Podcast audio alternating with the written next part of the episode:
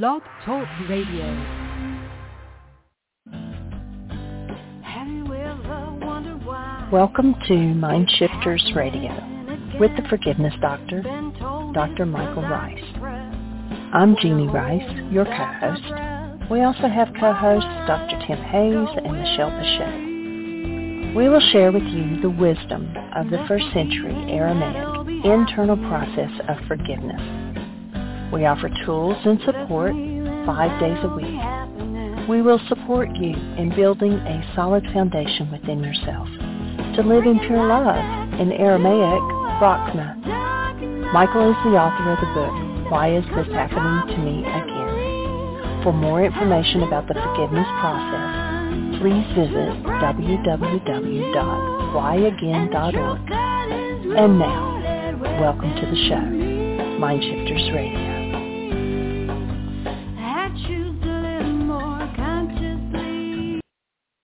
Hello and welcome to MindShifters Radio. I'm Tim Hayes. I'm your host for the first hour. And today is Thursday, January 12th, 2023.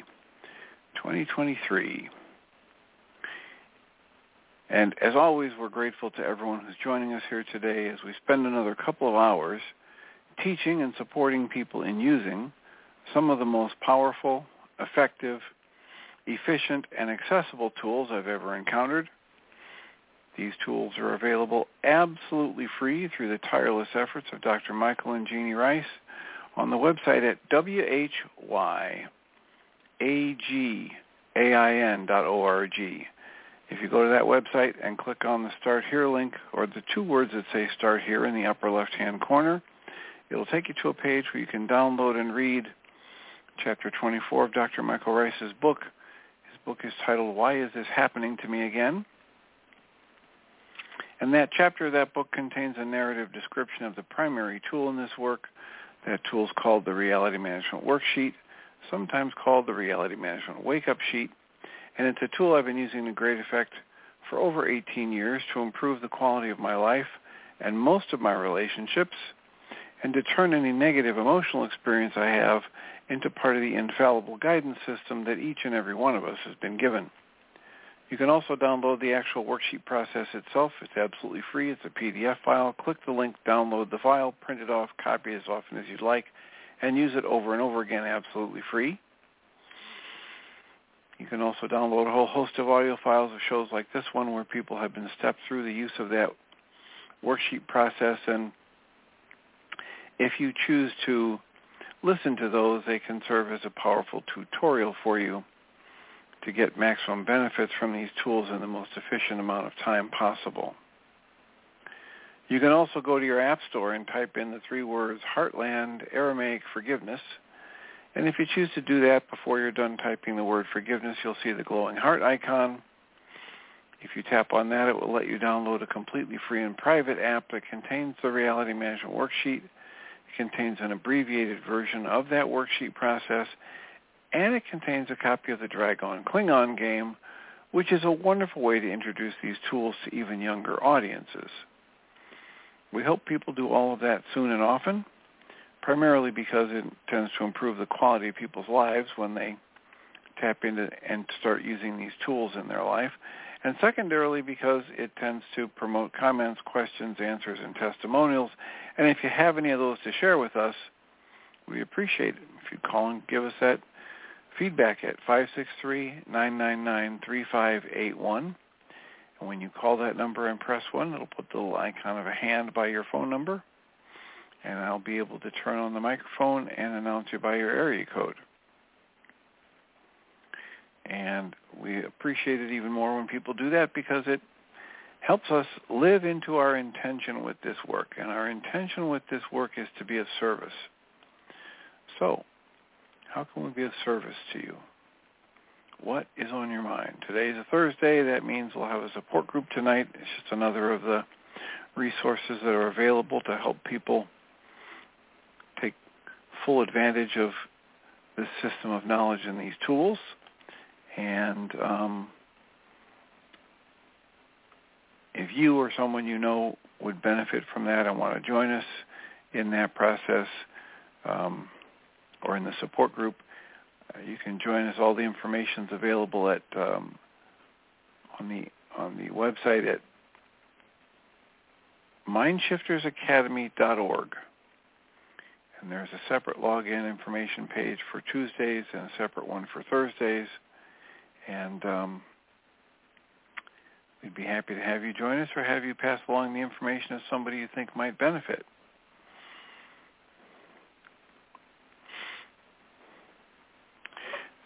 They'll show both support groups, both Tuesdays and Thursdays, run from 6:30 to 9 p.m. Central Time.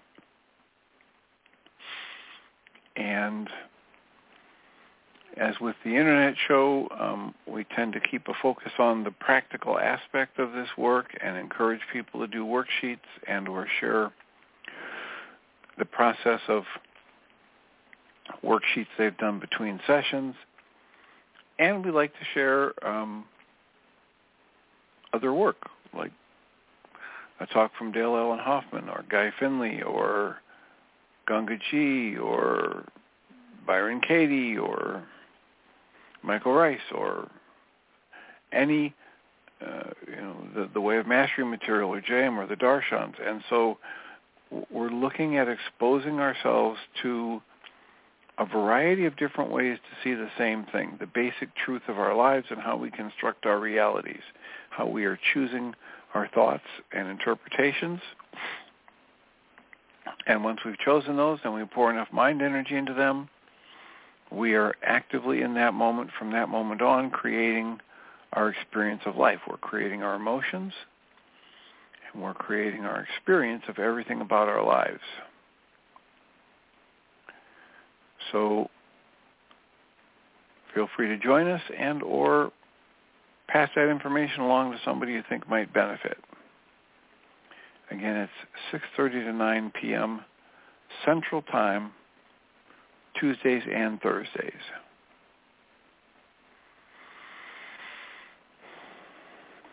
So we have plenty of time today for comments or questions or feedback about the worksheets that have been shared so far this week on this show, or what's coming up for you as you listen to The Way of Mastery and its final lesson, Lesson 35.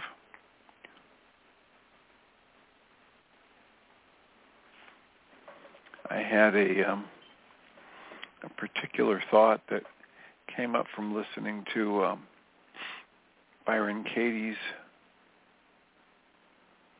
book, A Thousand Names for Joy, I think is the title of the book. And it struck me that this quote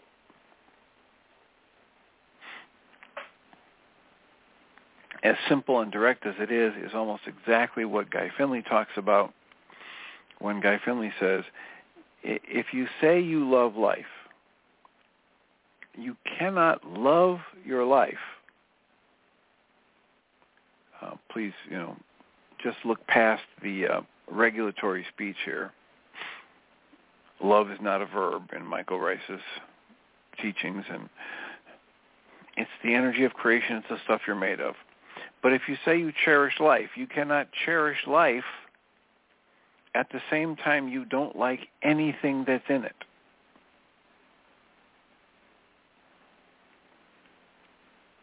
So you can't, it's like the teachings that say you can't get into heaven and leave even your little finger outside or a fingernail outside. You have to be wholly committed. That's that idea of let thine eye be single and thy body will be filled with light. Well, here's a quote from the book I was listening to this morning from Byron Katie that says, when you are a lover of what is, your suffering is over. When you are a lover of what is, your suffering is over. You can't suffer if you accept that everything is the flow of life and everything is okay because it's happening. Not because you want it to happen, not because it's good or it's bad, but simply because it's life.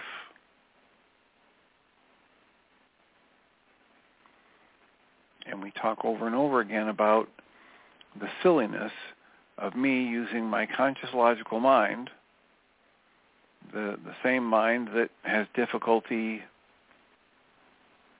remembering to bring everything with me to work that I'm supposed to have for the day at work, including the papers and the lunch supplies and, you know, coffee if I made it in the morning or whatever. And I routinely walk out of the house and get into the car or get halfway to work and realize I've been on autopilot and I forgot something that I meant to bring to work. And I have to, if I want it, I have to turn around and go back. That's the same mind that wants to look at the flow of life, everything that's happening in the world, and judge it as bad or wrong if it doesn't go the way my mind thinks it should. And hopefully, you know, each and every one of us can see the silliness of that.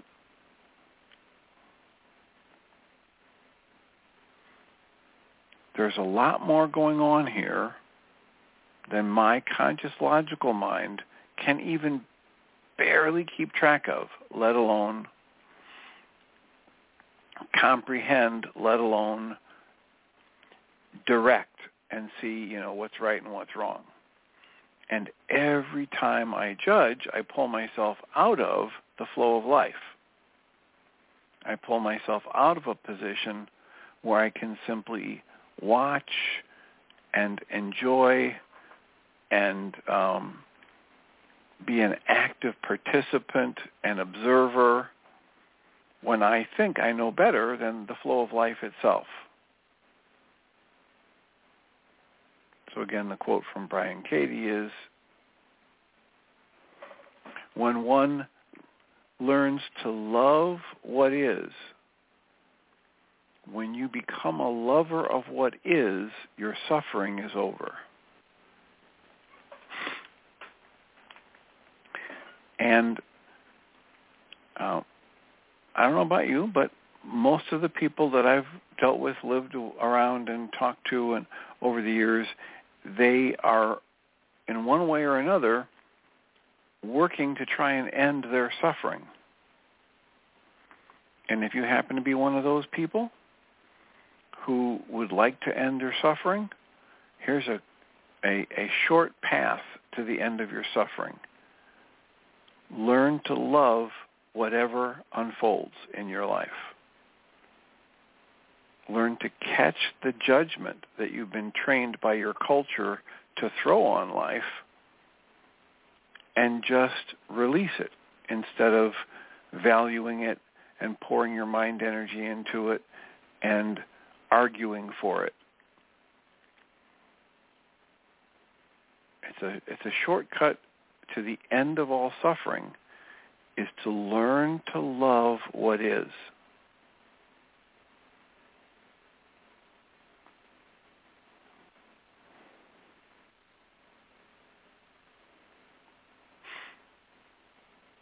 It seems absurd, and yet if you slow down and look at it, I'm pretty sure you'll be able to see the actual simplicity and truth of it. Again, Way of Mastery tells us over and over again that if we want to make a change in something, we have to first embrace it. We cannot transcend that which we will not first embrace. So at whatever level, anything in my life is happening, and I think it's good and I want to hold on to it and I don't want it to change, I'm not really embracing it. I'm not understanding the nature of life, and creation itself is to flow and change. And I am judging, whether I judge it as good and I'm trying to hold on to it, or I judge it as bad and I'm trying to push it away. I'm not just observing life and appreciating life. I'm trying to change life. And if I slow down and recognize, okay, Who am I? Who is the I who wants to change this? What is the brain? What is the mind? What is the conscious logical mind or the intellect that's been trained by my family and my culture? What is the part of my mind that wants to change all of this? It's the 9-bit mind. It's the egoic mind. It's the mind that's been programmed. It is not capable of even comprehending, much less creating and directing the flow of life itself.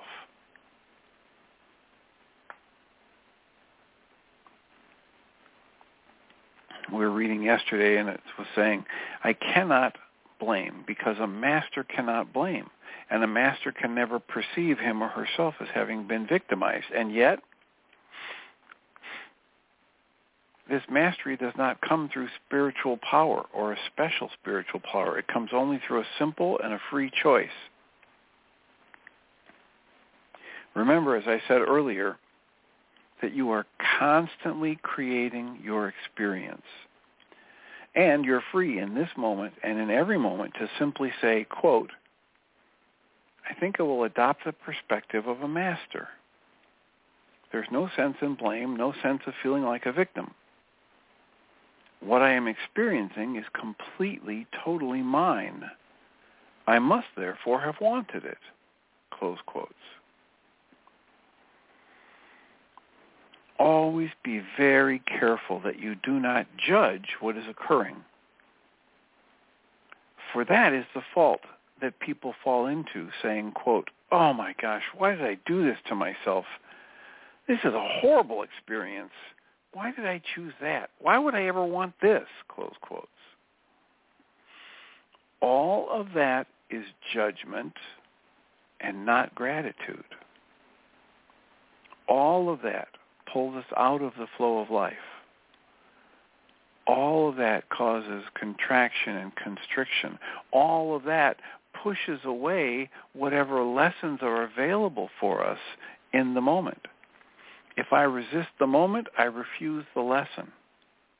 In order for there to be a revelation, I must revel in the moment. I must allow and accept, embrace, and trust the moment. The text goes on there and says, I learned at the crucifixion that I could feel and experience gratitude for my persecutors. I could feel gratitude for the whole context of experience that, quote, I had chosen to call to myself, close quotes, in order to discover that there are no circumstances powerful enough to prevent me from choosing for love.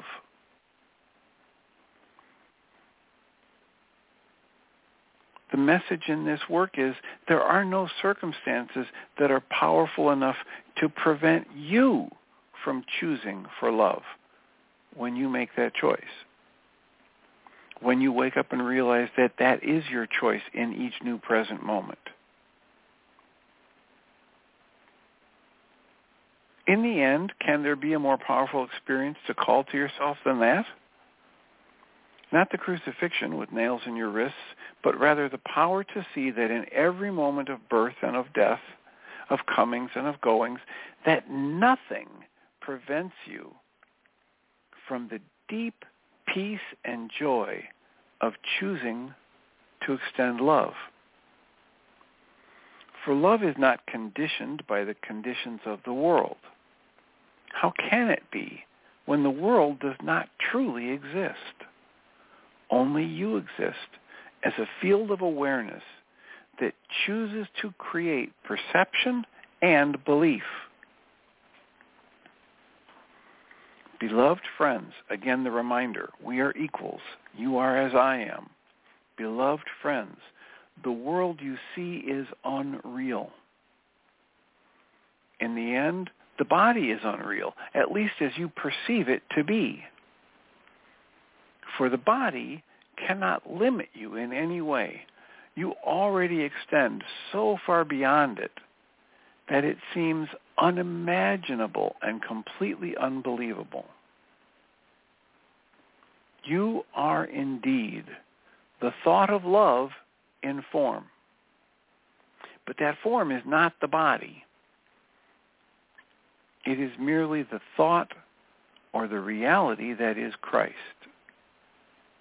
Christ is the essence of your higher self. Christ is the truth of who you are. The role of the body, then, can only be to bless, to comfort, and to extend love. As it is said many times earlier throughout this work, your body is a very temporary communication device.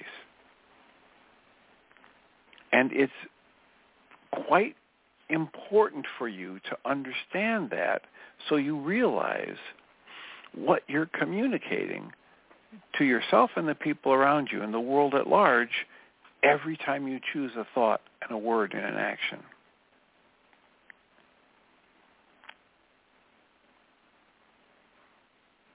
The text goes on and says, two lovers find the fulfillment of their lovemaking in your physical plane when each of them delights only in blessing, comforting, and extending love.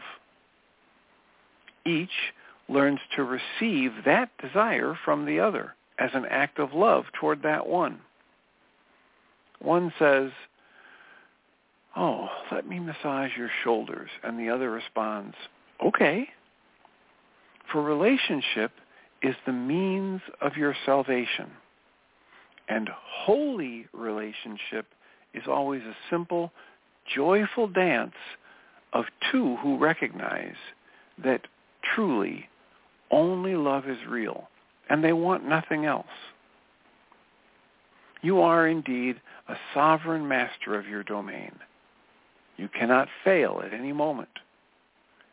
Any form of experience that is unfolding for you is merely the fruit of the seeds of thought that you have planted within your mind. Look at the outcome in order to discover the thought.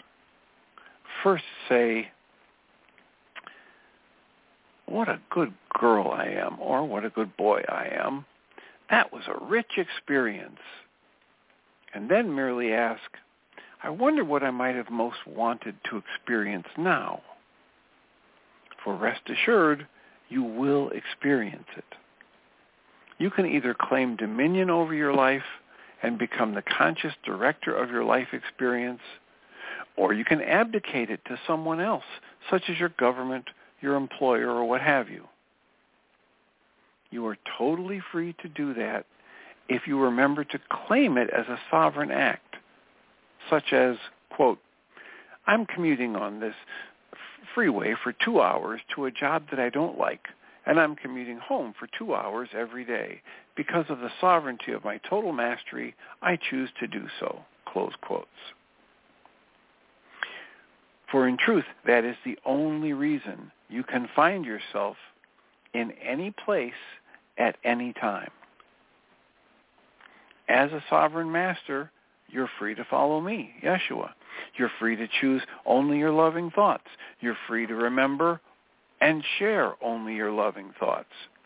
You're free to embrace whatever comes up that may be unlike love and simply accept that it must be an old seed getting cooked and that you're free to embrace it with love. This is why there can be no feeling that must be judged or avoided. Feelings of despair or feelings of sadness are merely something left over from a past thought. In the act of embracing them, you've already decided with love. And love alone heals all things. I think I mentioned this the last time I read this passage, that I remember a Krishnamurti talk where he said, we must learn to embrace our negative emotions the way we would comfort a wounded child.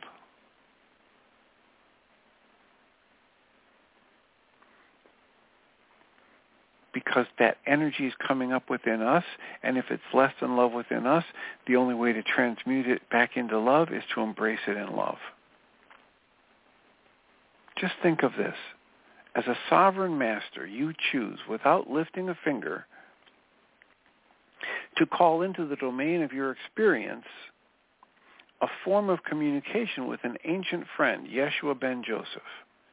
Out of the field of your sovereign domain as a living master, you have chosen to bring the way of mastery into your domain.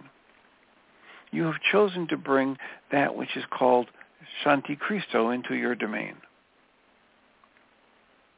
There must be a reason for it. There must be a desire for it. Is that not the desire to discover ever more deeply if there is anything possibly obstructing you from experiencing greater joy, greater peace, greater wisdom, and greater Christed consciousness? Indeed, beloved friends, a master never ceases in growing him or herself. A master is never finished. Do not think that you can come to the end of some form of experience, perhaps even the death of the body-mind, and suddenly be at the finish line. For there is no such thing as a finish line. There are only realms that you can grow into in which creation is indeed far more blissful than it is in the physical domain. But creation continues. Your responsibility and your sovereignty and your dominion continue. For the further you go into creation, the greater the responsibility, for you are dealing with greater power. Thus, the need for vigilance and discipline does not go away. It increases, but a master welcomes it, for through it, even greater creations can flow through their holy mind. Did you know that it is possible to birth an entire solar system with a single thought? Now, if you've ever baked a very good chocolate cake, you know something of what it means to create. If you've ever written a poem, if you have ever birthed a child, if you have ever planted a seed and watched it grow, then you know and understand the great satisfaction of creating. Imagine merely holding a thought in the mind and then experiencing the actual birthing of an entire solar system. It is indeed a great delight. Imagine birthing that which is called A Course in Miracles merely by holding the thought of it in its completed form, and then letting that wave emanate and join with another mind, who perhaps happens to be in the physical domain and does all the work. That is the power that is available to you.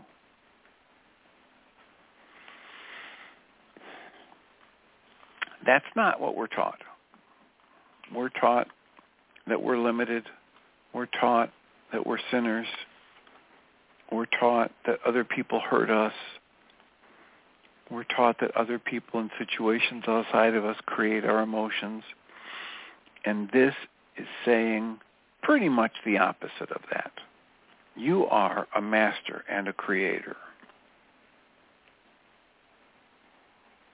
The next section is titled, Blessing All Your Creations.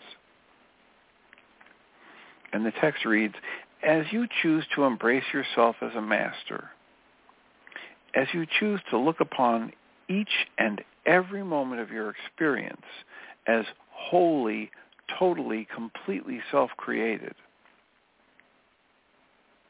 that is just waiting for your blessing. As you do that, you come to see that there is power and freedom in choosing to bless with gratitude all of your creations, meaning everything in your life, meaning everything you've ever experienced. And then to say, quote, this has been so fantastic. It might be fun to have something even greater happen now.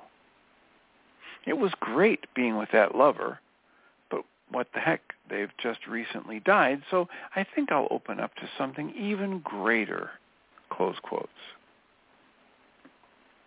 It is that kind of an attitude that expands the kingdom, the domain of your consciousness, and it expands until the day arises when the physical universe can no longer contain you, and you will simply outshine the body itself. This has occurred.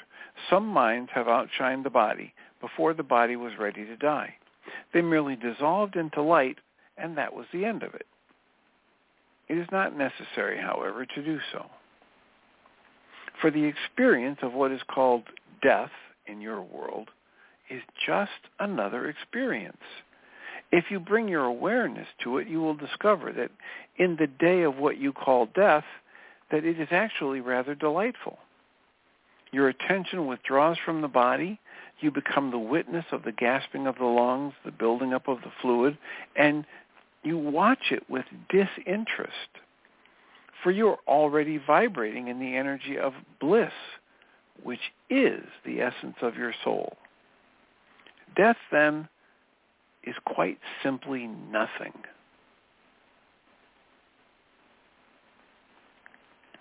So if death is nothing, then my stubbed toe can be seen as nothing. Then my serious car accident can be seen as nothing. Then the divorce I didn't want can eventually be seen as nothing. Then somebody ripping me off for thousands of dollars can be seen as nothing.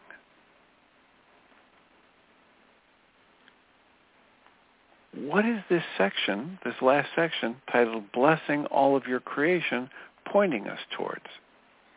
This is part of what the spirited discussion on Tuesday nights was about. Someone saying, well, you're not trying to tell me that that's not a bad thing. And I'm saying, well, that's what these teachings are telling us. None of these things are either good or bad until we label them as such. And then we create the experience of them as what we have labeled them.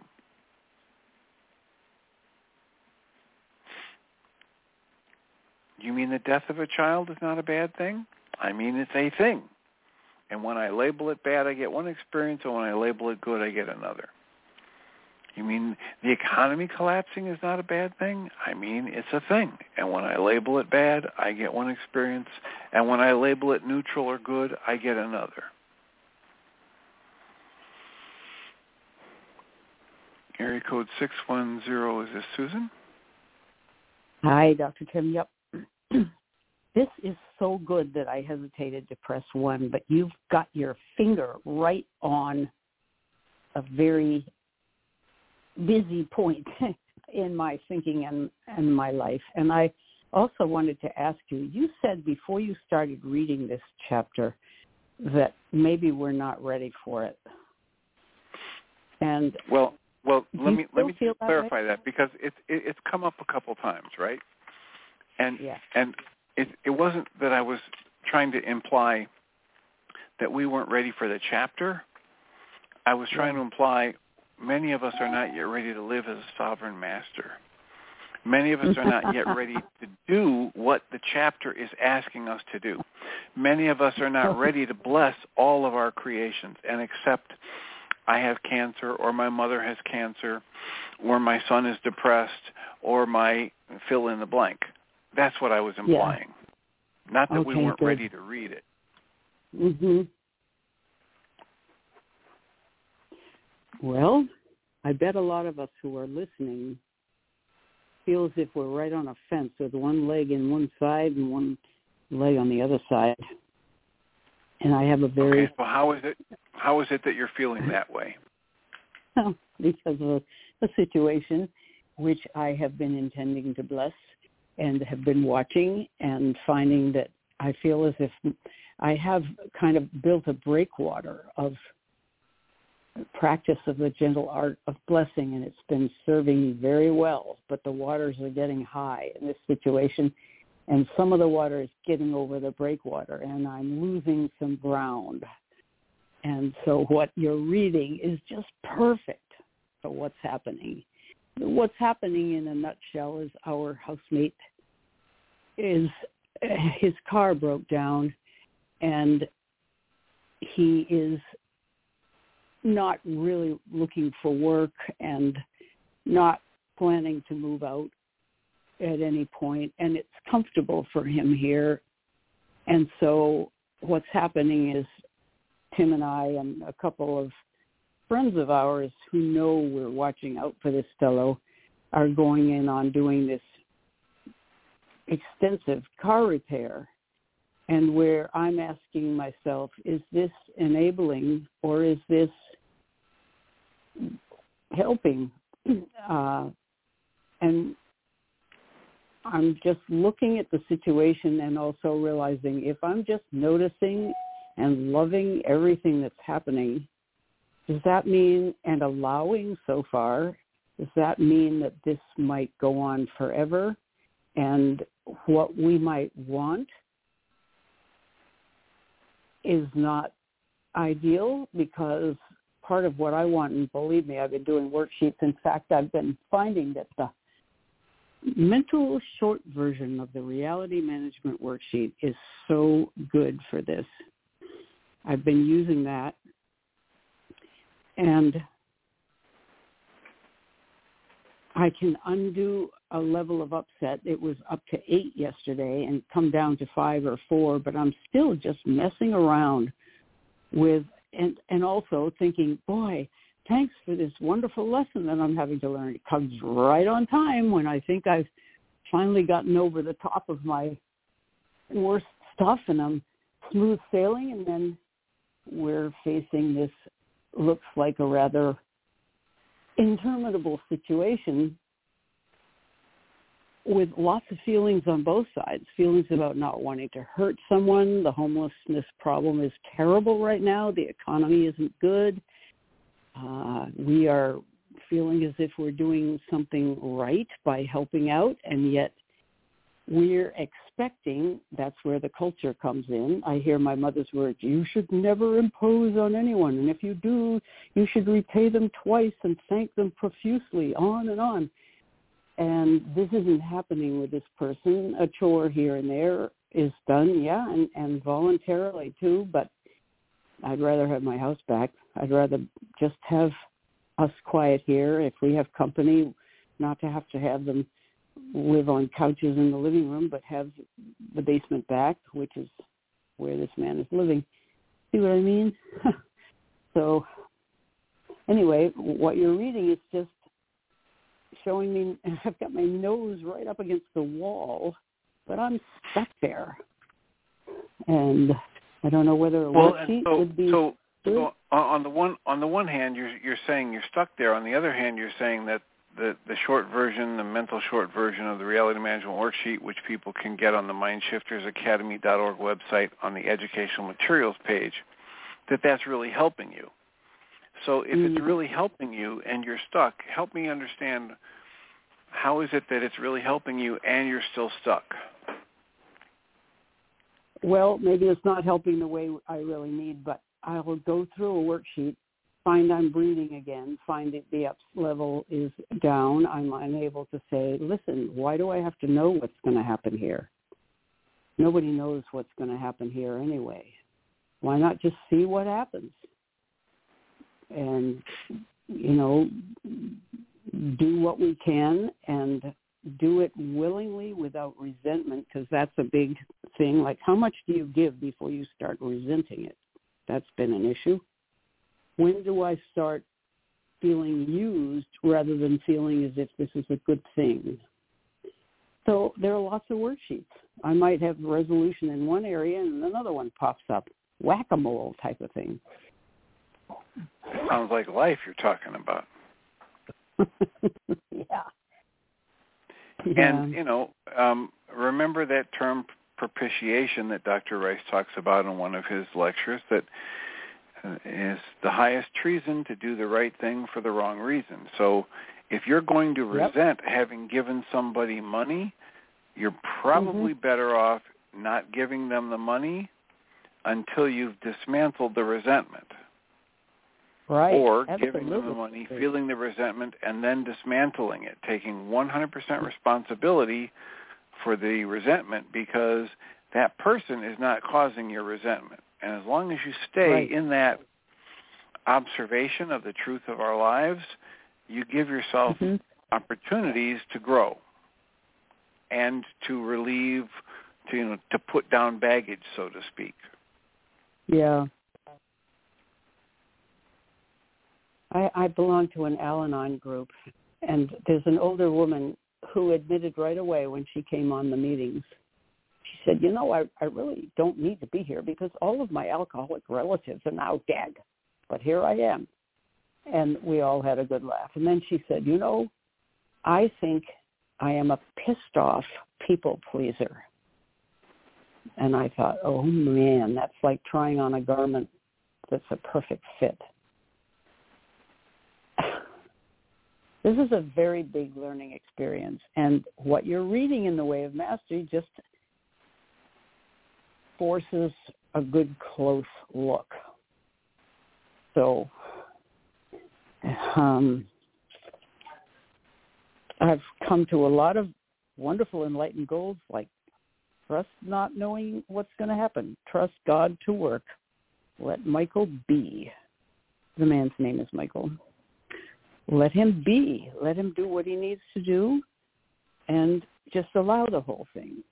Another one, I came to the enlightened realization, I can't do anything for Michael, really can't even make suggestions, but I can own my own power and sense of what is appropriate, and I can speak plainly and clearly. That was good because I'm susceptible to his anxiety attacks. He cries, and I feel as if I'm being invited to allow him to stay endlessly because he's helpless. And I realize I'm giving away a kind of centeredness when I do that, that I can say my truth, say, Tim and I would love to be back to just ourselves and have the house available for family members. Let's work out a plan for when you can be leaving and have you all set up for that. But being set up for that means having a place, a sustainable place to live, or a van in which he can sleep and money to pay for gas. And those are his responsibility, and he's not doing anything about that, at least at the moment. He's just in the basement watching a lot of TV on his little computer, I think, what he does all day.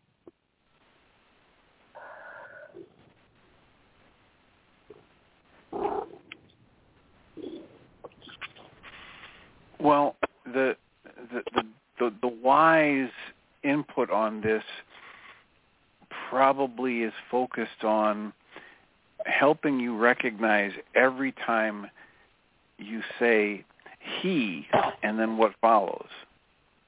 Yeah. And withdrawing your attention from that.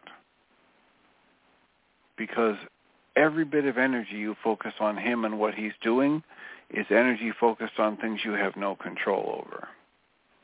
True. And I don't know how to help you feel better or more focused or in control as long as you're focusing and you're choosing to focus your attention on things you have no control over.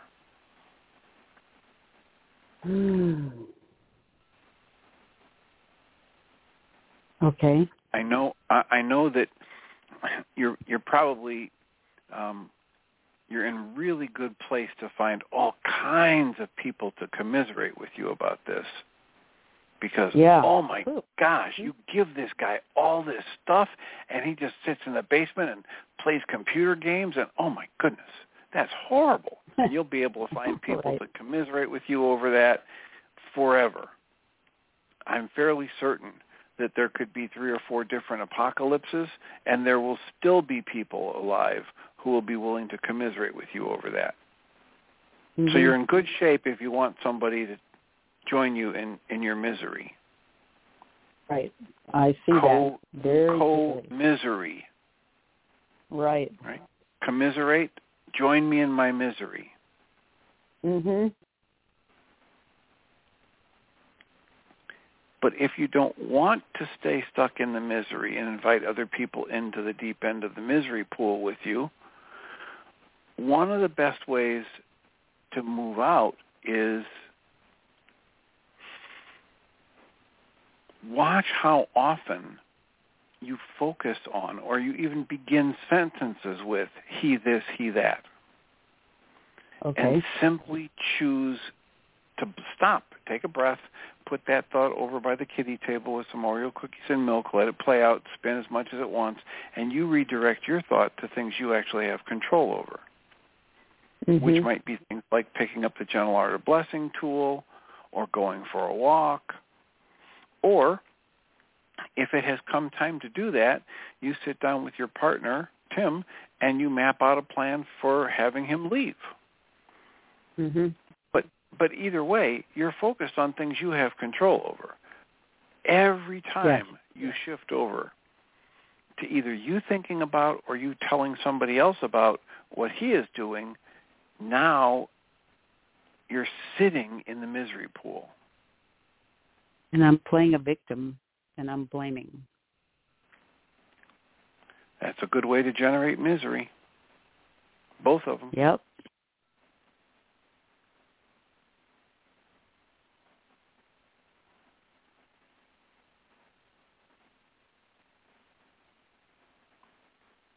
I knew this would be a sobering talk, but it's very good. Well, it's incredible how, like from the very first times that I was reading Krishnamurti, and he was the first one that I ever read who was just absolutely relentless with the same core message, just the way the Way of Mastery and Course in Miracles is. That if you just stick to the basics still apply at the most evolved higher levels of any spirituality or any teaching. So just come back to the basics. Catch yourself talking about him every sentence out of your mouth that says, he just does this, he that, he just, and just say, oh, error. Thinking, you know, the Pema Chödrön book would have you just say, oh, thinking. Just label it thinking. I love the line. There was somebody down in Texas that had been exposed to that teaching and came back to one of her talks and said, yep, it really works for me. Now when that happens, I just say, thinking good, buddy. I'm not beating myself up for thinking. I'm not labeling it bad or wrong. I'm just identifying it as just me thinking. It doesn't have any more value than what I choose to give it. And my thinking is not the thing. My thinking about the thing isn't the same as the thing or the direct experience of the thing. My thinking about something doesn't change it. It just creates and then somehow changes my experience of it. And any time I begin to have an experience of tension or any negative emotion, I could choose to just step back and notice, oh, there you go thinking again, good buddy. Yeah.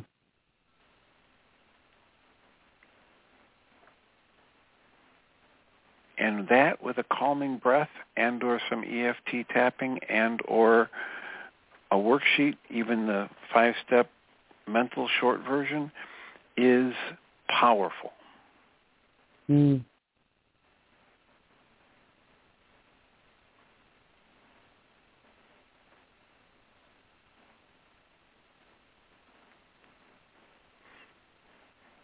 You know, right before you put your hand up, I was about to read the next section, and the first short paragraph, it's actually just a long sentence, and that might be useful for you here. The title of the section is Claiming Sovereign Mastery, and the first paragraph reads, Beloved friends, remember that means we are equal, everyone equal, no one holier than or less than. Beloved friends, in the culmination, then, of the way of knowing, I ask you, as your equal, and as your brother, and as your friend, eternally, I ask you to claim in this hour complete sovereign mastery over your domain.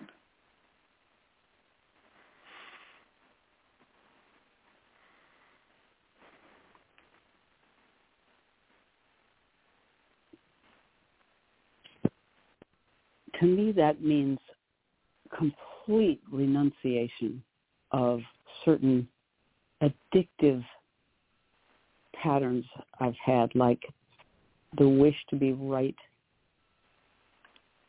the habit of stepping into being a victim. Good grief. Well, think about it this way. Instead of complete renunciation, how about just complete ownership of?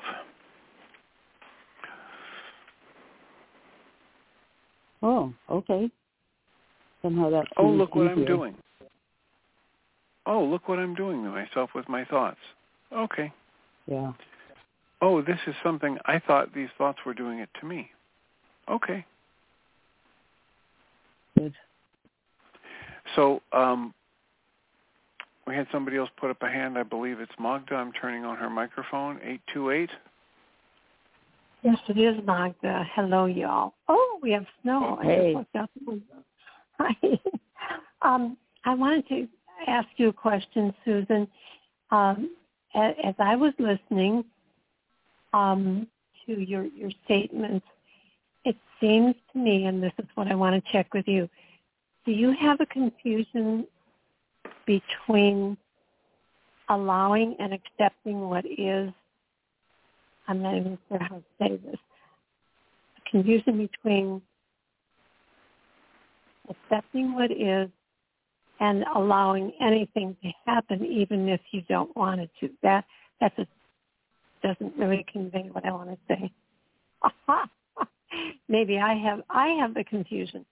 Okay, Dr. Tim, how do we simply observe and accept that this is what is, and yet move to change anything?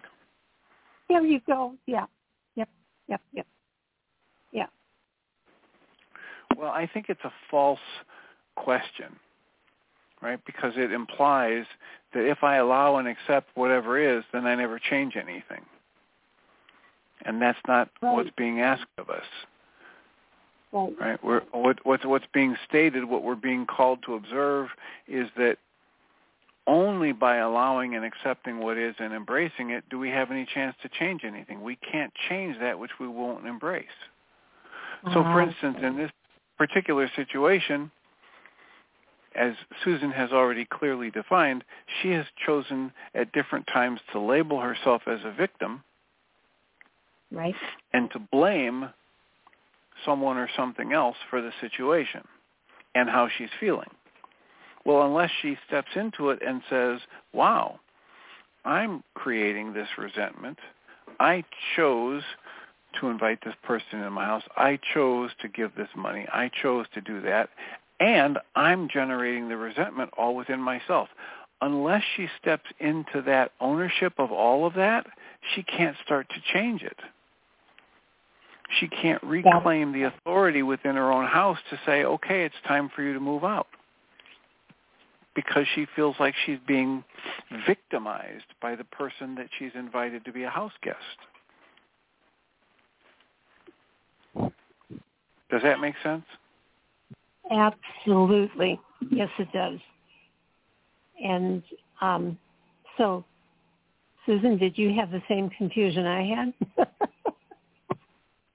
I've been confused about the difference between... Well, I have a lot of, for instance, here I go again. I don't want to be a bad person. And asking someone to leave means I'm a bad person. Now, that needs a worksheet. Yes, a whole series, a stack of them. So there's so much popping up because of this situation. Michael was just in heaven yesterday when I said, I've got this situation, or the day before, one of those days I outlined the situation. He said, opportunity for growth. Yay, how wonderful. And I'm thinking, I'm tired of these opportunities to grow. So, but yeah, I'm not a free or potent agent while operating with all these preconceptions and guilts and shoulds and all kinds of things. So in that sense, I'm paralyzed. But I do think on any level, even if I'm not a whole person, I could certainly initiate some change, but I'd be pushing against my own sense of responsibility and what it means to be a good Christian, for instance. And I'm a very ecumenical person, so I don't even like to use that. But when Jesus said, you know, the poor you'll have always with you, and what does that mean? It means that you can't do much about it, and you can do something about it, both. And you can use this expensive oil in the meantime. There are so many things we could talk about this. Mm-hmm. But I appreciate the question, Magda. I think I'm too snarled up to be able to sort it all out right now. But well, but at the same time that you want to back up and say you're too snarled up to sort it out, you've really clearly identified several good places for you to do worksheets. Yeah. That you think that asking somebody, you know, to give you your home back makes you a bad person. Well, there's judgment there. There's the opposite. It's the opposite of what all of the Way of Mastery, and especially the last few lessons, are calling us to understand. You don't need to judge in order to be in life fully. You don't need this judgment that your culture has taught you. As a matter of fact, it pulls you out of being in life fully when you judge something. Yeah. Or yourself. And it says over and over and over again, there is no one more holy or less holy than you. You are not made holy or unholy by your actions. You cannot fail.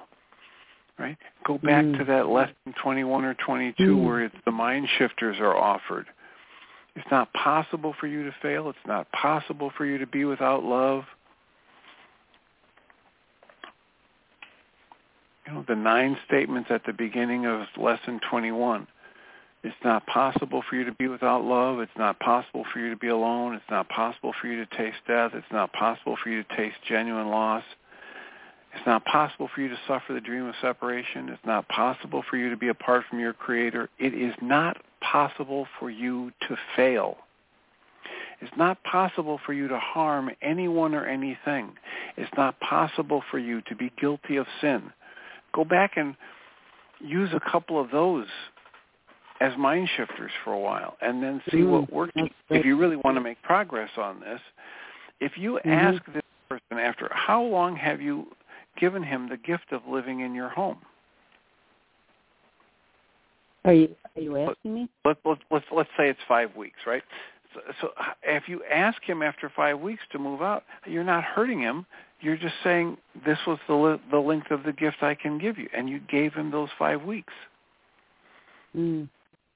But you could spin the kaleidoscopic wheel of interpretation to find a negative interpretation for that, and then start using it as a weapon to beat yourself up and blame yourself and generate resentment, bitterness, and now I'm a victim and he won't leave, and I would be a bad person if I asked him to leave, and why won't he just leave so I don't have to ask him to, and I didn't mean to open the doorway into your mind there and spill it out here on the radio show for everybody, but we both know that's what's going on in your head. We know that's what's going on in your head. How do we know that? Yeah. Because we all have the same kinds of things that go on.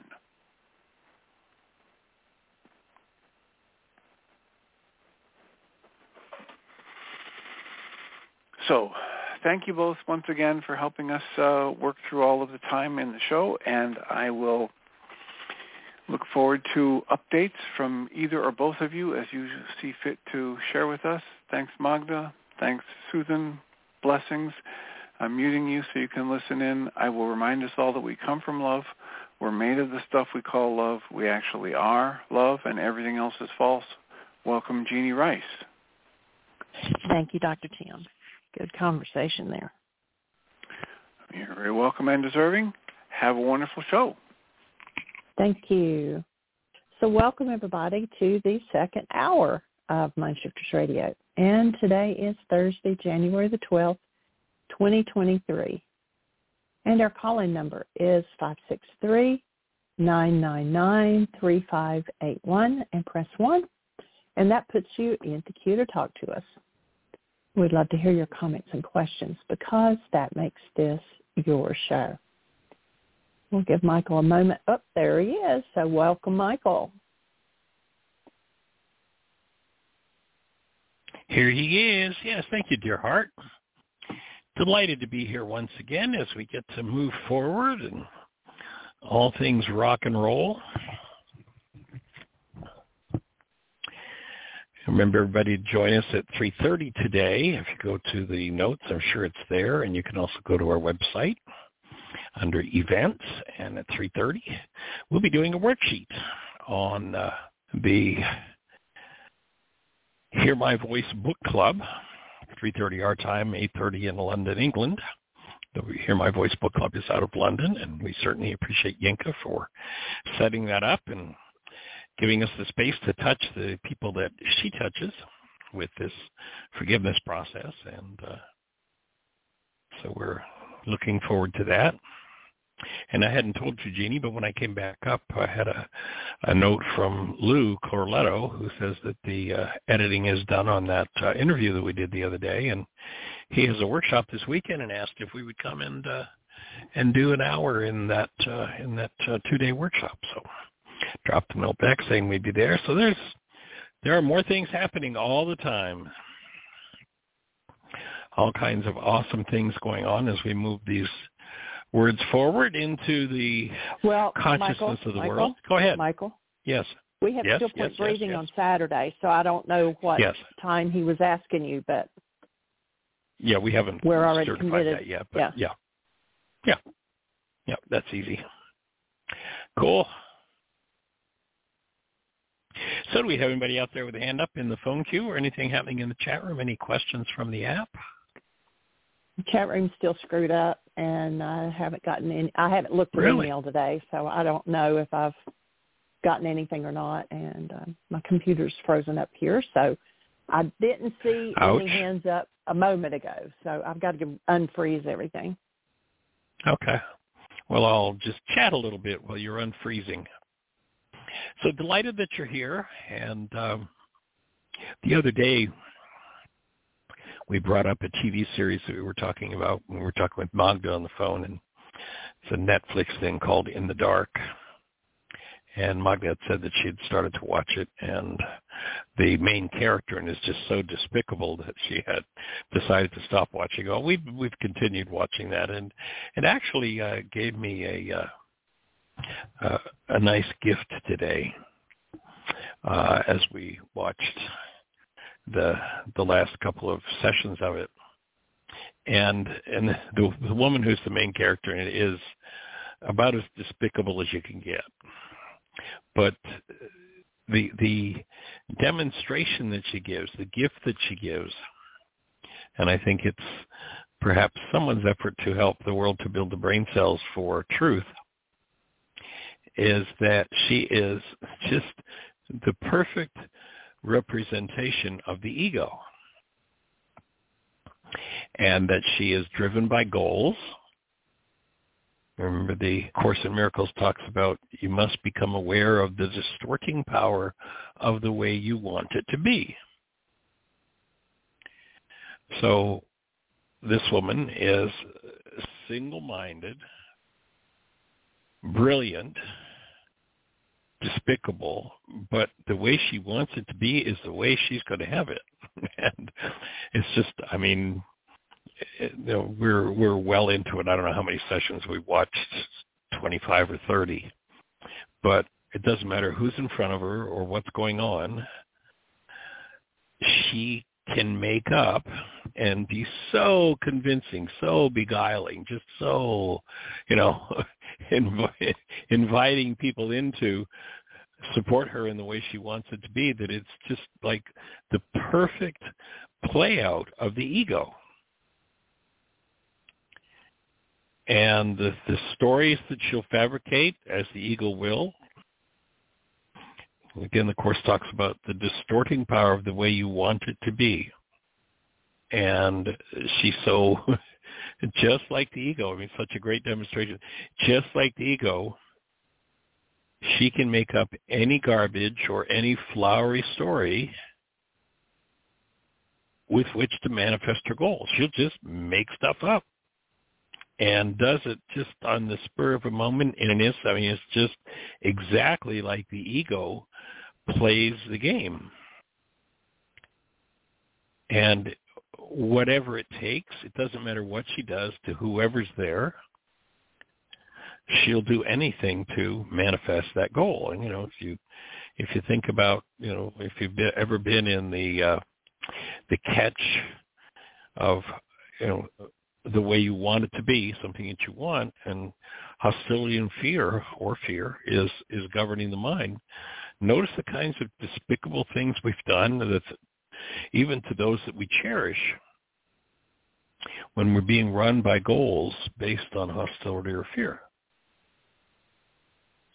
Things will make up, the attack will do to the person we say we cherish the most. I mean, think about, you know, in the if you remember the first time you sat in the Why Is This Happening to Me Again workshop, Jeannie probably asked you about holding a newborn child, and then asked you about, have you ever done anything you regret? And then pointed out that, notice that everything you've done that you've ever regretted was done out of some form of hostility or fear. The mind, you know, of the thousands of people we've asked that question of, occasionally somebody will come up with it, you know, that they did it out of love, but what it really was out of some sort of attachment, some sort of fake condition that one could kid themselves into thinking that it was love. And what really clicked as I was watching that again, the display so powerfully, and how tricky, how slippery we can be with ourselves and with others, how important the directive was 2,000 years ago when Yeshua says, seek ye first the community of love, seek ye first your connection to love, seek ye first the state of being, conscious, active, present love, because out of that state, no goal can interfere. When one is connected to and living in that state, there's nothing that would possibly become acceptable. You know, if you ever think of those moments again where you regret having said or done something, what state were you in? And how the mind, how the ego mind, ego, remember, if you break that word down, if you recognize that the creator is love, ego, edging love out, the creator being God, the creator edging love out, moving love out of the way for some sort of result that's wanted, even to the destruction of those close by, or perhaps even self. Afterward, once that attack is over and one is restored to their right mind, that is the mind of love, one, you know, slaps their forehead and goes, oh my God, how could I have possibly done that? What was wrong with me? So in your single-minded goal is to remain connected to and be guided by the active presence of love in you, then everything, all of the offerings of the ego are irrelevant. You know, the ego will try to exploit every situation. Jeannie, actually, we were talking about this, and she came up with this quote from the Course for me. The ego tries to exploit all situations into forms of praise for itself in order to overcome its doubts. You know, that ego self will tell you that Anything that gets in the way of the way you want it to be is the enemy. Again, even the most cherished friend.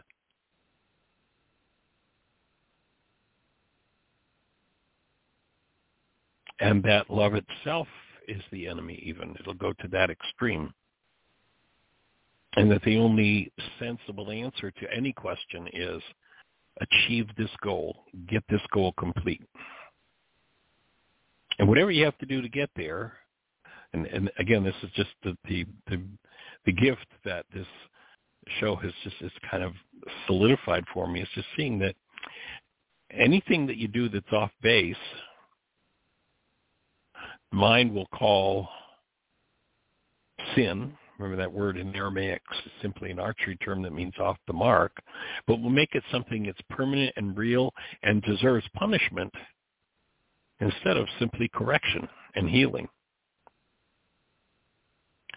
It'll even go to the point, I mean, if you listen to Churchianity, it tells you about this wrathful God that's made up this horrendous place that you're going to fry forever because of that error. If you remember, Yeshua comes to give us the message and correct that old idea of a vengeful creator with the creator's simply here to be the space of love for you, to heal corrections, or pardon me, to correct and heal those errors.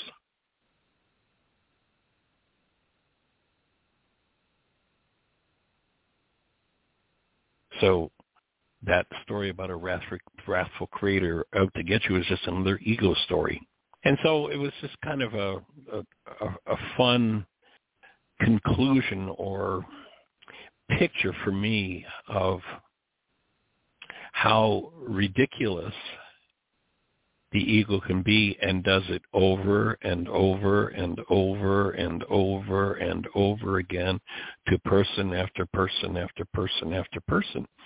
And why forgiveness is so important. And, you know, even the ego will even tell you a story about forgiveness that will leave you hopeless, i.e. that forgiveness is about how somebody else did it to you and you should just let them off the hook for your internalized pain. And so you let somebody off the hook for your internalized pain, and what you have you done to change your internalized pain?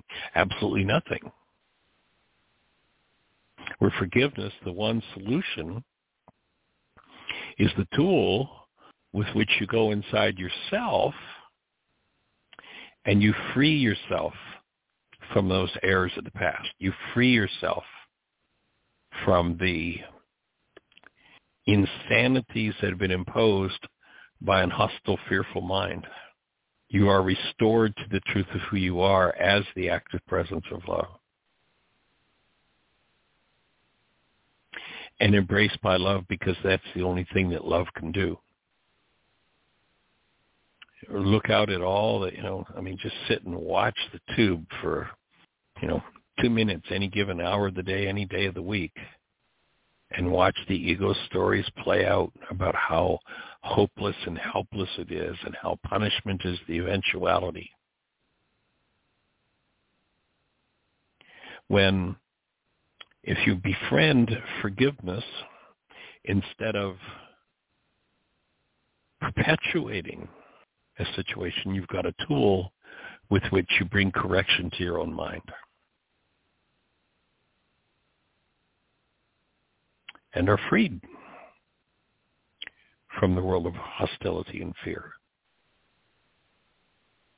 Yes, it may mean going back over painful situations many times, as layer by layer you become more vital and are able to process out those painful experiences.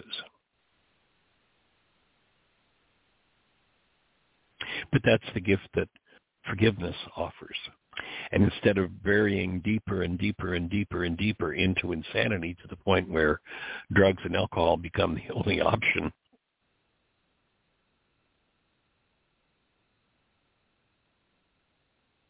stepping into the active presence of love becomes the viable solution. And to do that, all any individual has to do is remember You break that word down, and we think it's got something to do with memory, but it doesn't. To once again become a member connects to who you are. You know, each of us, we've asked that question so many times. How many have ever held a newborn? Tap into the essence of the newborn. That's the truth of you. That's the truth of me. That's the truth of every person you've ever met, no matter how despicable they are. And what the world is crying for, literally crying for, is for people who are aware of that and stand solidly, firmly in that space of active love and become a beacon of light to support others, letting go, forgiving the hostility, the fear, the rage, the guilt, the drunken stupors, the addictions, the griefs, the pains, and moving forward. So we're here to support that understanding. And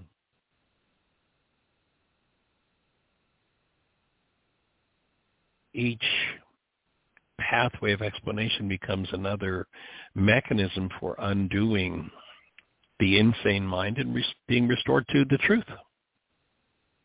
So that's, you know, kind of a synopsis. In essence, that's what we're here to do. And Miss Jeannie, did you get unstuck with the computer? I did, and we have a hand up. Oh, sweet. Let's say hello. All right. It's back over here. It's area code 770. You are on the air. Hello, Jeannie. Hello, Michael. How are y'all? Well, hey there, young man. Welcome. Thank you. Good to be with you. How do you be, Michael? What's exciting in your world? It's all exciting. Well, tell me about it. Tell us. All exciting. Give us some insight. Well, that's just wonderful to know some of these wonderful truths that you all share with us and how much lighter one's load can be. Yay. Yes. That's really refreshing. An important point to just have the possibility of continuously and eternally lightening that load. Oh, where the ego world says, oh, no, there's another pound of flesh to be paid, another load to be carried. Oh. That's a good insight, good way to say it. Yeah, I see and feel it each day listening to Tim, you, Jeannie, and the many others in the realm. It's beautiful. Beautiful. Appreciate y'all. Well, thank you for saying thank you. How can we support you today? What's on your mind? Yes. Well, a couple of things I'd like to share. I did not get a chance to look too deeply, but I believe you mentioned the name Bob Beck yesterday or the day before. Yes. Yeah, Bob's a friend of mine. And amazing. He was in energy work. I just wonder if you share a few more thoughts. Is he still with us? No. Or is he passed? No, he passed away probably, I'm not even sure, maybe 10 years ago now. Mm-hmm. Okay, I thought that might have been the case. I thought that's what I remembered. So doing just a quick search, it looked like he had developed maybe two different types of energy. I don't know what to call them, machines, devices, possibly? Devices, yeah. Uh-huh. Okay. Yep. Are those things one of them in available? Particular was for parasites. Mm-hmm. Interesting. I want to look into that more. Say again, please. You've run into him, I take it then. No, I just looked very briefly when you mentioned the name. I wanted to make sure that was the right guy. I want to look into that deep. I remember seeing a link about parasites also, so it must be the right guy. Mm-hmm. That would be him. Very interesting. Super. And before we switch off of him, anything else that... comes to your mind about Bob's work?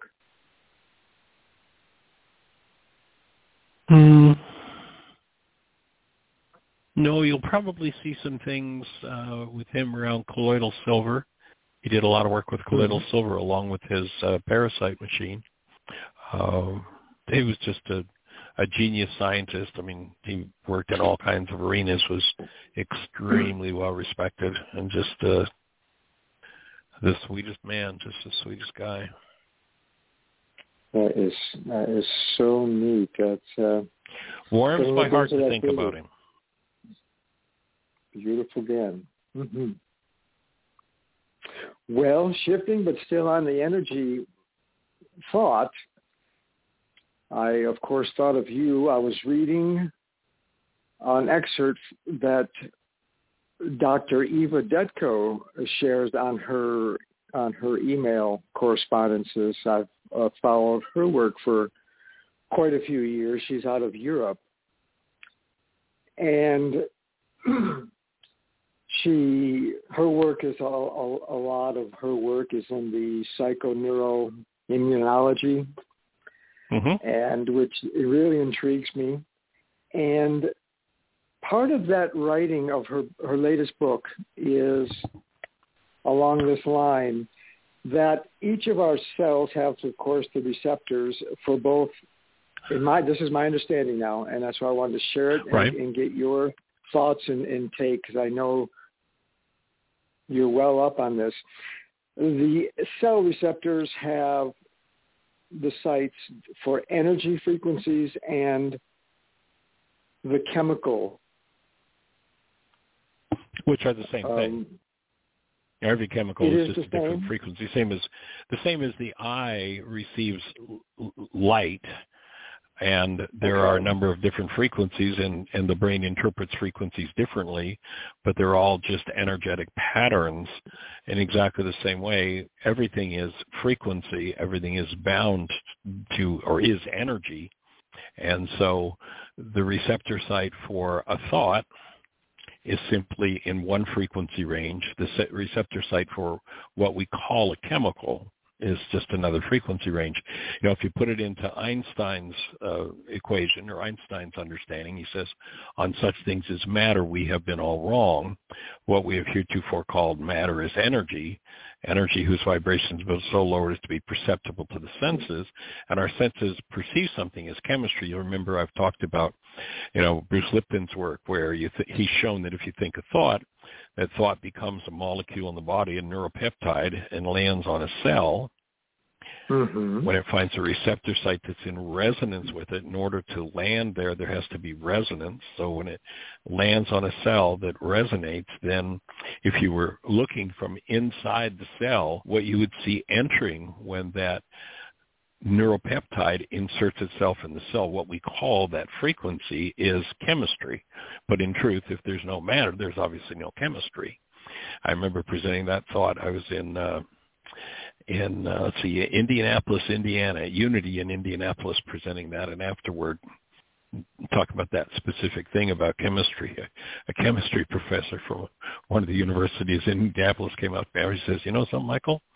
You're right. We don't have a clue what we're talking about. You know, it's all energy. It's all frequency."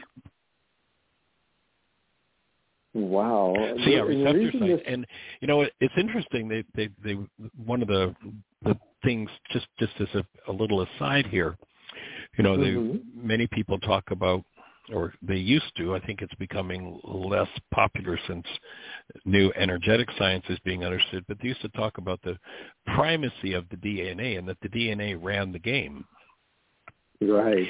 And what they found is that they can go inside of a cell and remove everything.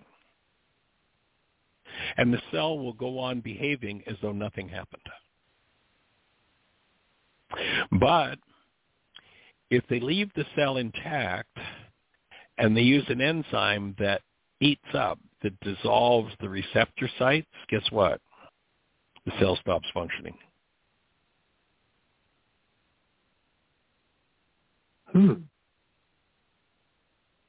And in order to, and you know, this is just is such a key in the whole resonance game. You know, we had a conversation a little while back. Somebody was talking about, you know, demons and things attacking.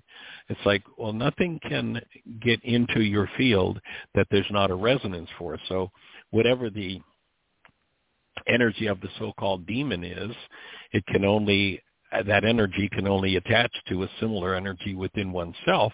And that's why forgiveness is always a solution, because whatever's, if something untoward has attached itself, it's attached itself because there's a matching frequency. That's the only way it can attach. You know, I can't sit here with an FM radio and ever get 900 on the AM dial. I can sit there and turn that dial back and forth through the whole spectrum of the FM radio till the cows come home, and I'll never hear 900 AM in through that radio because there's no receptor site for it. There's nowhere it can land. And what forgiveness does is it removes the energetic patterns that create the receptor sites that tend to keep us stuck in patterns. And most everybody's focused in the outer world, trying to go get the demons out there, forgetting that what's out there is irrelevant. It's what's in here that counts. Mm-hmm. So when you're speaking about the receptor sites, I believe I've read that that's how a lot of these pharmaceuticals work, that they will block the receptor sites and actually change the course of the action of that cell. Is that a correct understanding? Well, what happens, it actually is that, you know, every drug, in order to work inside of a particular body, there has to be a receptor site for it. This is one of the reasons why drugs are so deadly and so toxic. Because let's say, for instance, the brain needs a little bit of a particular, what would be called a neurochemical. So it might put out a few millionths of a gram of that chemical in order to balance itself, in order to function. And the doc says, here, take this pill, which is 100 milligrams. Now, the body would deal with that in micrograms, and so somebody takes in 100 milligrams of this. Now, there was one area of the brain that needed a few micrograms of this particular frequency, which the body would produce and would satisfy the need, but in comes 100 milligrams, and it doesn't just go to that receptor site, but then it goes to every receptor site in the structure and just blasts it with that overload of that so-called chemical, that particular frequency. And now, because the whole function of our structure depends on internal communication, why when someone takes something for the ABC disease, does it also cause the XYZ, the CDF, and the MNO disease? Because it just went throughout the whole structure and tied up those receptor sites, locked into those receptor sites, and created effects in those cells that are just totally foreign and totally unneeded by any concern that the structure has for itself. Amazing. Amazing. So circling back to the book information, and I want to try to understand further that I know I've heard you say it, Bruce Lipton, that our thinking creates the chemical that changes at our cell level. Correct. So mind energy becomes, again, that's the book of John. In the beginning was the mind energy, and the mind energy became flesh. Oh, that thought is so amazing. Literally becomes the chemistry, becomes the physiology, becomes the literal physiology. And, you know, in that is our creative ability, because we have the ability to do what, as far as we know, no other creature on the earth can do. We can originate mind energy. You know, every other creature is run by that which has already been structured into it. You know, you think about the idea of free will. And, you know, a million animals do brilliant things, but you never see an animal that says, you know, I'm hungry, and, you know, what I do when I'm hungry is I look and I look and I look and I find a nest on the ground and eat those birds' eggs. You'll never find an animal that finds the eggs and says, now, I want those scrambled, so goes and gets a cook pot, starts a fire, and breaks the eggs. And you know, you'll never find one that invents a new behavior, creates, brings in something new. And in the creation story in Aramaic, where it says, go forth and multiply and replenish the face of the earth, you know, everybody listened to that multiply command. But mm-hmm. Nobody knew what replenish meant. But in Aramaic, that word means bring the creation to completion, that you and I have a part to play when we tap into our true essence and our true purpose. We have a part to bring in something that's never been seen before. But it's hard to listen to, you know, when they talk about repent. Repense means to turn our thinking another way, not, oh, think of how terrible it is that you've sinned. But literally, you know, most humans are looking at constructs of their minds from the past that replicate mind, and that's all it can do. And their full attention is on that and the dramas and traumas and stories it tells and the garbage it feeds us, EGO, edging love out. And when they said repent, it wasn't be so terribly sorry and suffer for the terrible things you've done, but was literally to turn in a different direction. You know, what does the Creator, if we stop playing out the dramas and traumas of the world and the you know, the way you want it to be, the things that we want in the world, the goals that we have, if we were to turn toward the mind of love in us and say, okay, give me instructions. What's waiting to come through? Like, what's next? The great inventors of the ages, the great sages of the ages did that. And that's why they talked about repentance. It wasn't be sorry for it. It was turn in a different direction. You know, it's like the Creator is going, hey, look what I've got for you. Come here. Give me your attention. And most everybody's stuck in, oh, yeah, but what my father did and what my mother did and, oh, my God, what my spouse is doing and and they don't have time or the will to listen to the what was called the still small voice, and they don't have the technology with which to shut the screaming voice of the ego up. And that's, to me, where, you know, Yeshua delivered that technology 2,000 years ago. It was called forgiveness, and the world turned it into, yeah, let somebody else off the hook because that's moving in you. Instead of, oh, go inside yourself.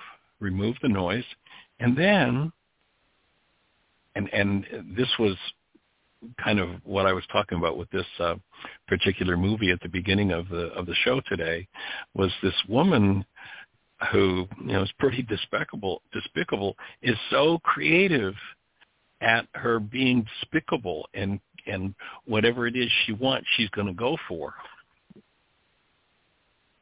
and that.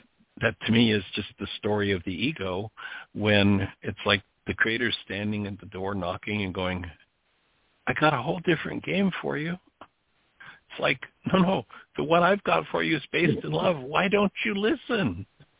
Oh, but I have some rage to deal with. I have some hate to deal with. Don't you know I have to get even? And John and isn't that something? Wow.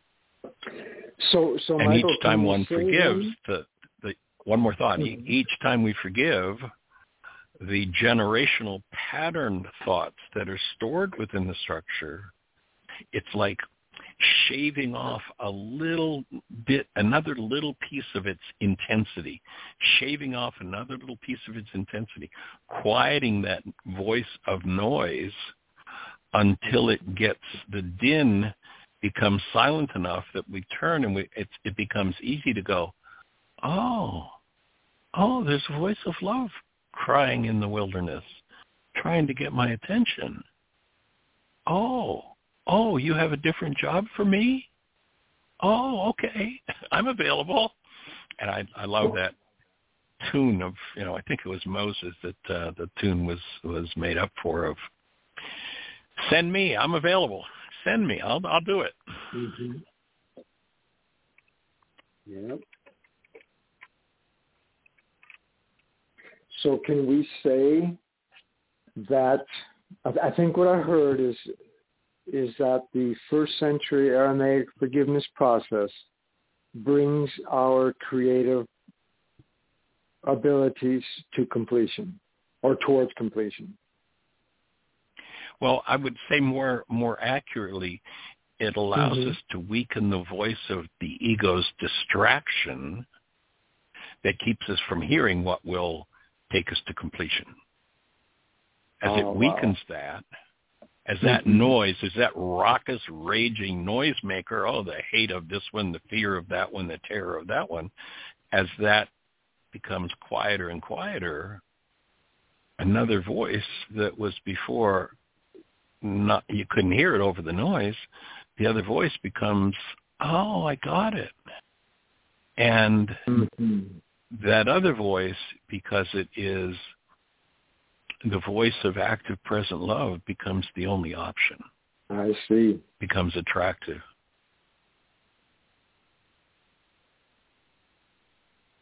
It's like the Creator's voice has always been there saying, I have a job for you. Are you available? Well, actually, I'm kind of busy right now with hating my, my enemy. Don't bother me with that stuff. Forgiveness weakens that voice, that noise in the mind, carbon-based memory, the mind of man.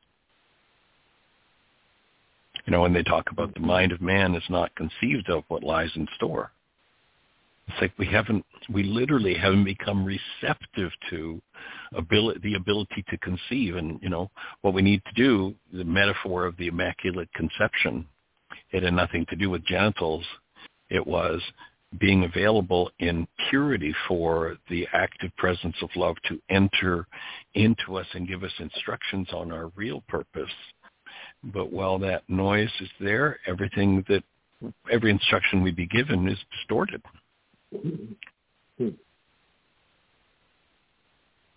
Beautiful. I'm laughing to myself, so if you heard me, it is because I just heard Rocco Erico speak. I think it was from 20 years ago. I stumbled upon it searching something on the internet some days ago. Right. And he had a big funny about the Immaculate Conception. And so that's why I'm kind of giggling. But I don't want to get us off track. That was my first time listening to him. I know we've spoken concerning him before. His stuff's awesome, yeah. He brought quite a bit of humor into these interesting thoughts from religion. Yeah. According to Rocco, there's a great deal of humor in the Aramaic scriptures, in Yeshua's voice especially. A great deal of double entendre and humor. I very much enjoyed listening to him. That was the first time, like I said, when searching for him, I just stumbled upon that. I said, boy, that sounds good. It wasn't very long. It was only about 27 minutes, I think. And right. Yep. So I'd like to just circle around one more time to Eva Detko's work, a question, a statement she had that I don't quite understand, and maybe I'm getting it wrong, but she goes back, we were talking about the cell receptors, and thank you for your thoughts there, and she said something that goes like this, that the cell receptors are much, much more receptive to energy frequencies than they are to the chemical signals. Didn't quite understand that, and just wondering what your thoughts are. I know, that's her writing and that's her book, which I don't have in front of me. Any thoughts there? Is that even so, or? Well, again, in the world where we believe in chemistry, that comment makes perfect sense. In the world where we believe that matter exists, talking about bodies makes perfect sense. But if we go with Einstein, he says matter doesn't exist. If matter doesn't exist, then bodies don't exist. What is a body? The body is nothing but a construct of the mind. You know, we have this energy field. Yes, if you run into a frequency that is in resonance with it, bang, it seems solid. You know, I put my two hands and clap them together and they seem solid, so they must be solid. But if I made my left hand out of radio waves and went to clap my hands together, what would happen? They would pass through each other because there's nothing solid about it. So in the same way, in the world where we believe in chemistry, because our brain takes certain frequencies and puts them into a structure that our mind perceives as matter, then we believe in that. But I wouldn't distinguish between the two as she does. Okay. And that's why I would see them as identical. So that's where I was getting hung up. It just, I could not think through that. And thank you for helping me through it. That's very interesting. I'll look into it a little bit more and think about it and probably come back on and talk more about it. Cool. Yeah, when I believe the constructs my mind creates, you know, there's a really sweet passage in the Course in Miracles that talks about the only purpose of words is to prove the error of the thinking that comes with words. And so to recognize things through the eyes of energy means that a lot of words that describe things that people have experienced are words that describe things that are constructs made up by the mind of man that are not accurate about the world the Creator created, not accurate about the world of energy. And when we do that, we divide, we create division, we separate things out. Oh, this is this and that is that. Well, in the world of frequency, there's no this is that or this or that is that. If I look at a radio wave, if I could look at a radio wave, if I had the faculties to look at a radio wave, I'd look at it and there'd be this, you know, wiggly line, there'd be this structure. And if I were to, quote unquote, in the same way look at chemistry, there'd be this wiggly line that looks like structure. But it's all the same thing. There's no separation in it. But when you start separating things out, then we've now eaten of the fruit of the tree of the knowledge of good and evil. We say that one's bad and this one's good. And we're off on a wild goose chase of creating things based on an incorrect understanding of the world that the Creator created. That makes sense? Mm-hmm. Yes, and that's why I think, back to Rocco, I think that's where he was going somewhat in his talk, and I believe his words were, there's not very many letters or words in the Aramaic language, I believe is what he was indicating. It's a small, yes, limited number of words.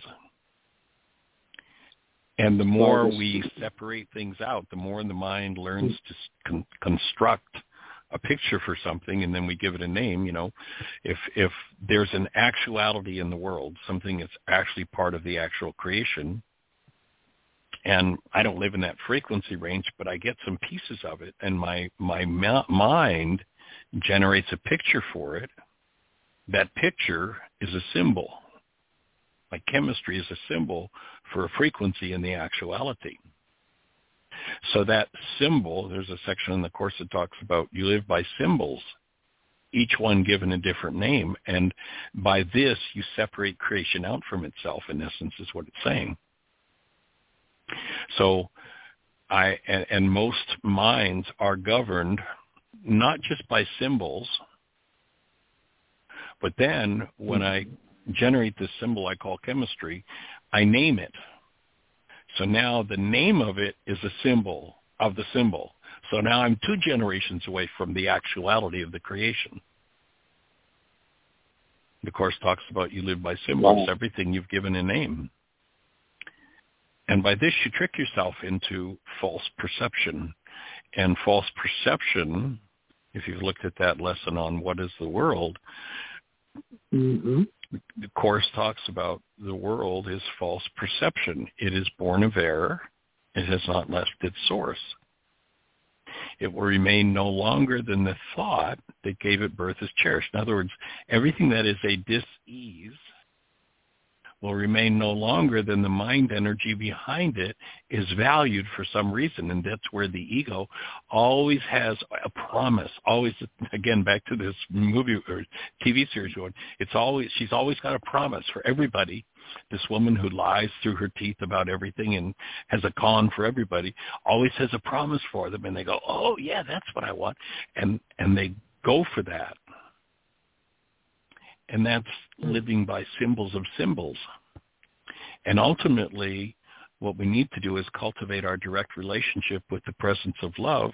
And you're never going to find a symbol, a word, that will tell you what love is, or will ever tell you anything about the actual creation the Creator created. And everybody's out there trying to talk about it. 2,000 years ago, Yeshua has this experience. He goes into this space of being, and all the disciples are like, well, tell us about it. Tell us about it. And he says, oh, God, there's so many things I want to talk to you about, but you can't hear it. You got no brain cells. It can't be done with words, with symbols of symbols twice removed from the truth of what the Creator created. And the idea is to get back to our connectedness with the world the Creator created, rather than trying to build up a tower of Babel, a tower of words to try to reach that understanding. People blame the Creator for confounding the language. Yeah, we were getting close to God, so the Creator confounded the language, and it's all his fault that we didn't make it there. And that's the whole Tower of Babel story. Yeah. And all that the Creator was saying is, guys, you're fishing in the wrong pond. I don't care how sophisticated you get. I don't care how many words you make up. Your symbols of symbols will never give you the direct experience of what I'm offering you. But men are going to go off and do their own thing and play with the goals the way they want it to be. Again, it's another great line in the Course in Miracles. You must be aware of the distorting power of the way you want it to be. And why the core of forgiveness is the canceling, the collapsing of the goals, which opens the space for a near-life experience where we can directly experience who we are rather than experience ourselves as a set of words that, mom or dad or some combination of power persons thereof spoke to us, and we go, yeah, well, that's the way I am. Mm-hmm. Because all of that's the sophisticated lie. All of that's the con, and it's always presenting something that we think will be valuable, but its value never pans out. And forgiveness collapses that, removes that, so we can get back to true value. So all these words, symbols, not only separate us from our Creator, but also from one another. Yeah. Yeah. Mm-hmm. Yeshua says, don't be known for your much speaking. That's a lot. Like all the words in creation, all the words in the Tower of Babel are never going to get us there. Mm-hmm. And, what's happened is we've ascribed words a power that words don't have. We've ascribed symbols of symbols. The brain generates a construct called reality. The mind then names that reality. So, again, it's a symbol of a symbol, and it's trying to reach the actuality behind the symbol of the symbol by creating more symbols, building a tower so high, so many words. Oh, we'll get there. We just need to keep talking about it and figuring it out. And we're back to the number one pseudo solution of the non-being mind is, if I could just figure this out. Well, you can't figure it out, but you can always forgive it. And the only power that words have is they have the ability to describe how to carry out an instruction. And if we follow the instruction, you must forgive from your heart that which you project into your brain's image of your brother, the wrongs of your brother, As you do that, then that whole false tower collapses, and it's gone, and we're back to direct relationship with love, where we started and where we've always been, but we paid attention to this mind that's got this whole fake story for us and suckers us in. How many times has the promise been made? If you just achieve this, if you just do this, then God will be happy with you. Mm-hmm. It's like, no. If you go back to the truth of who you are, then you'll know that you're the stuff that joy is made of, and happiness will be a shadow that you aren't even interested in pursuing. Yep. And for most of us, that's one of the first things we learned way back when. That's exactly what, each child that comes into the world is fed.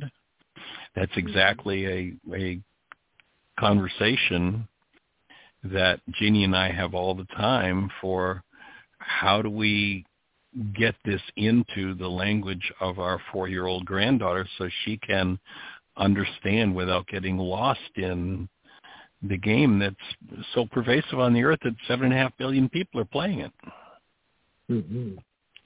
They're playing it in governments, they're playing it in churches, they're playing it from pulpits, they're playing it from, wherever, instead of functioning out of what we're created to be, the active presence of love.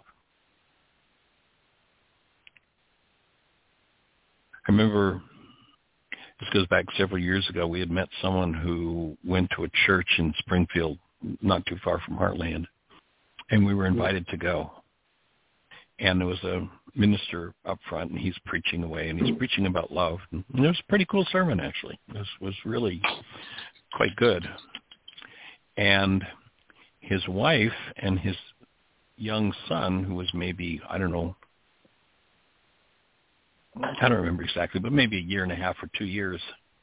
And he's up there just, preaching up a storm about love, and it was really quite intriguing. And then his son kind of broke away from mom. Their structure was there was an altar in front, and he was up there, and the pew right beside the altar had his wife and his little son. And his son comes up to, puts his arms out like, Daddy, pick me up. And I just remember the dichotomy of him speaking these words, and then the flash of what I would have interpreted as rage toward his son of like, don't bother me, can't you see I'm busy? And what message was delivered to that child who just wanted Dad to pick him up, and didn't care whether Dad was a preacher or was in the middle of a sermon or anything else. He just wanted to be embraced. And what he got instead was what I would equate as the psychic equivalent of a slap in the face. And, that sort of experience leaves an indelible mark that traps us in a world of hostility and fear and seemingly no way out.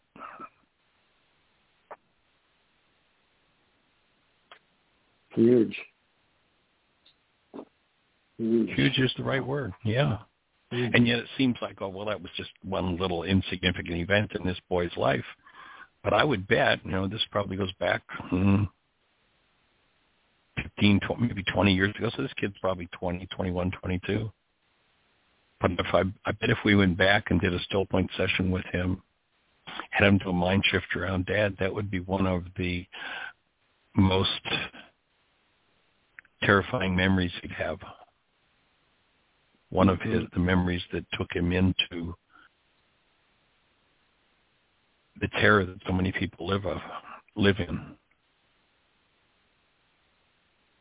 That poem, most men lead lives of quiet desperation. That's the kind of thing that quiet desperation comes from. Mm-hmm. Those in their lives of quiet desperation from the desperate city to the desperate country where they satisfy themselves with the murder of muskrats. In order to get a thrill, in order to get a charge, they have to kill something or abuse something or someone, passing on the power-person dynamic. It's amazing. And to recognize those things within ourselves when they surface, and rather than behave out of them, rather than speak out of them, rather than pretend to think out of them, to apply forgiveness to them and remove them. That's what takes us back to the virginal state. I think it was also referred to as circumcision of the heart. Circumcision wasn't about penises. Yeah. It was about the cleaning up of the unconscious, the errors in the unconscious that block us from truth.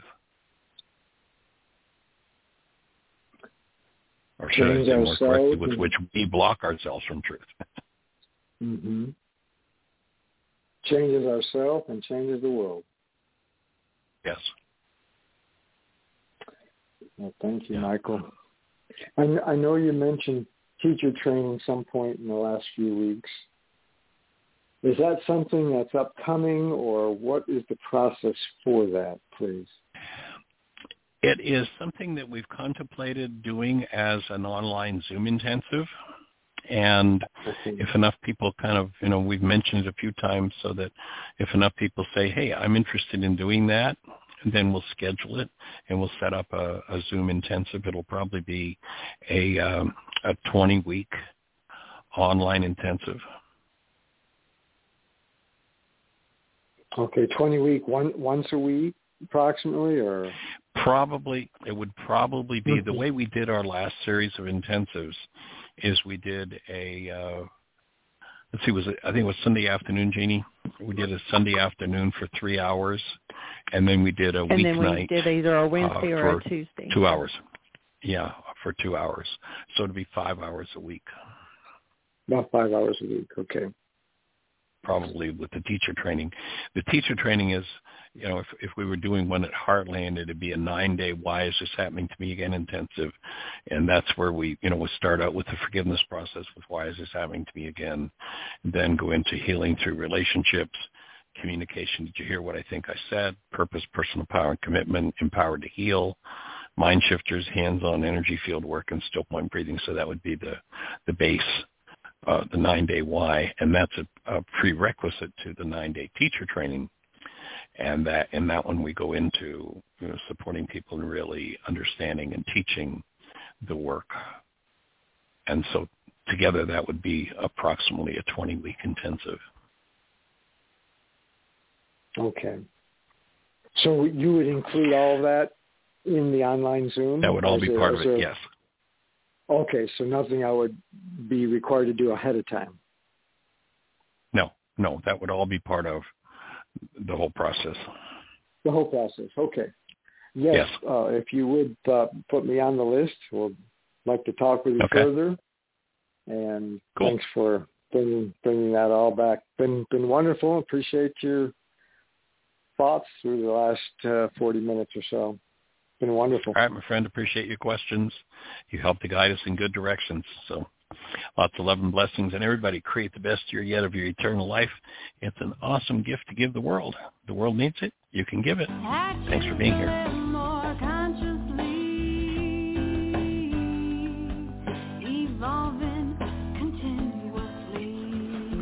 Thank you for listening to MindShifters Radio with Dr. Michael Rice and myself, Jeannie Rice, and Dr. Tim Hayes and Michelle Pichet, as we present the first-century Aramaic internal process of forgiveness. We are here for 2 hours every Monday through Friday from 12 noon to 2 o'clock Eastern Time on MindShifters Radio. For more information on Aramaic forgiveness, please visit www.whyagain.org. That's www.whyagain.org.